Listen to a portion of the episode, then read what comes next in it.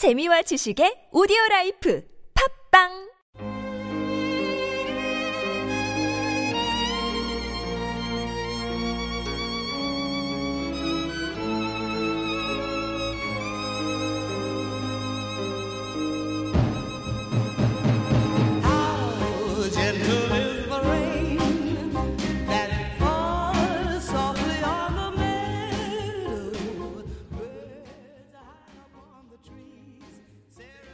안녕하십니까? 장소설입니다. 오늘 등록분 두 번째를 시작하겠습니다. 재미있게 들어주십시오.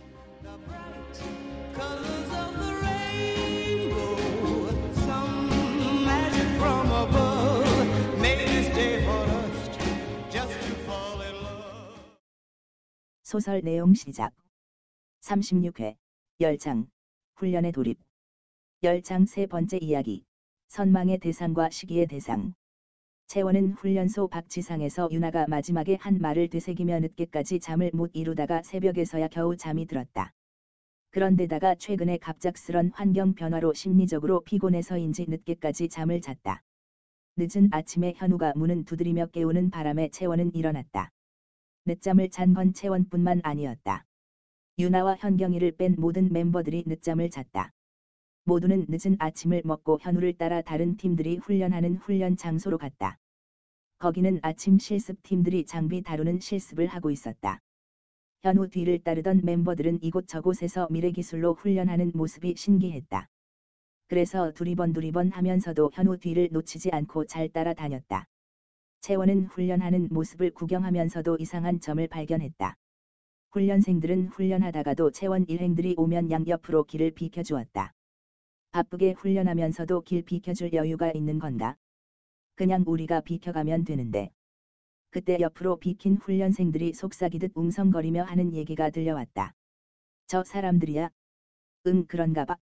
저 사람들. 대단하겠지? 아닐 거야.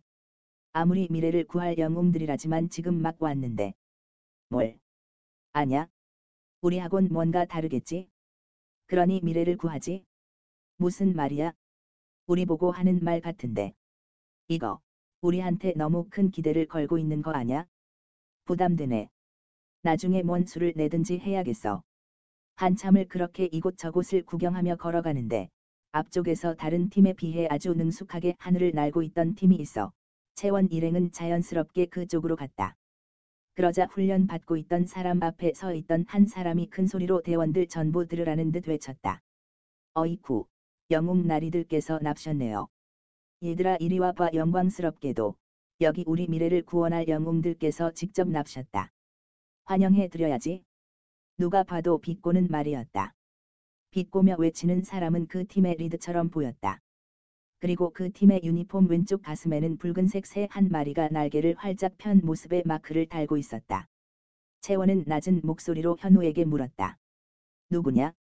Redbird, Redbird, 팀입니다. 실력은 좋지만, 다른 팀들을 깔보기로 유명합니다. 그래. 그랬단 말이지? 알았어. 어이, 반갑습니다. Redbird 팀이시군요. 소문을 많이 들었는데, 역시 소문대로 새처럼 나는 연습이 열심이군요. 앞으로 나는 방법 많이 가르쳐 주시기 바랍니다. 팀이 뛰어나다는 것은 그만큼 실력과 두뇌 회전이 빠르다는 뜻이다. 그렇기 때문에 Redbird 팀의 리더인 정승현 대원은 똑똑한 사람이었다.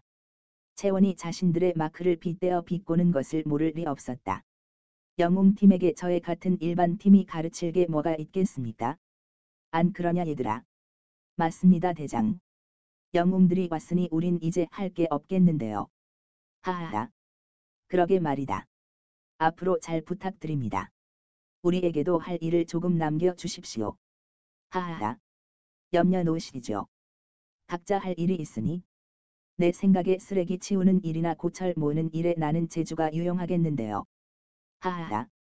더 이상 두었다가는 두 팀 간의 악감정만 남을까 걱정이 돼서 보다 못한 현우가 나섰다. 두 분, 다 그만하십시오.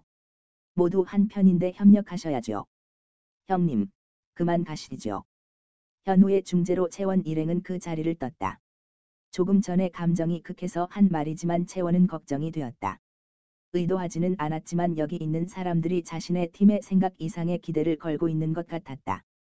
그 기대가 선망의 대상으로 나타나기도 하고 아니면 레드버드 팀과 같이 시기의 대상으로 나타나니 이건 풀어야 할 또 다른 문제였다. 이런 것들이 채원에게는 부담이었다. 소설 내용 끝.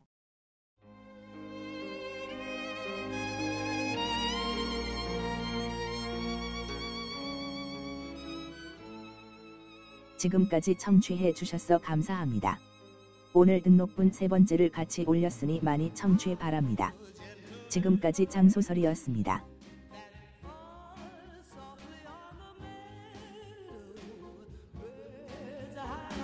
trees. Sarah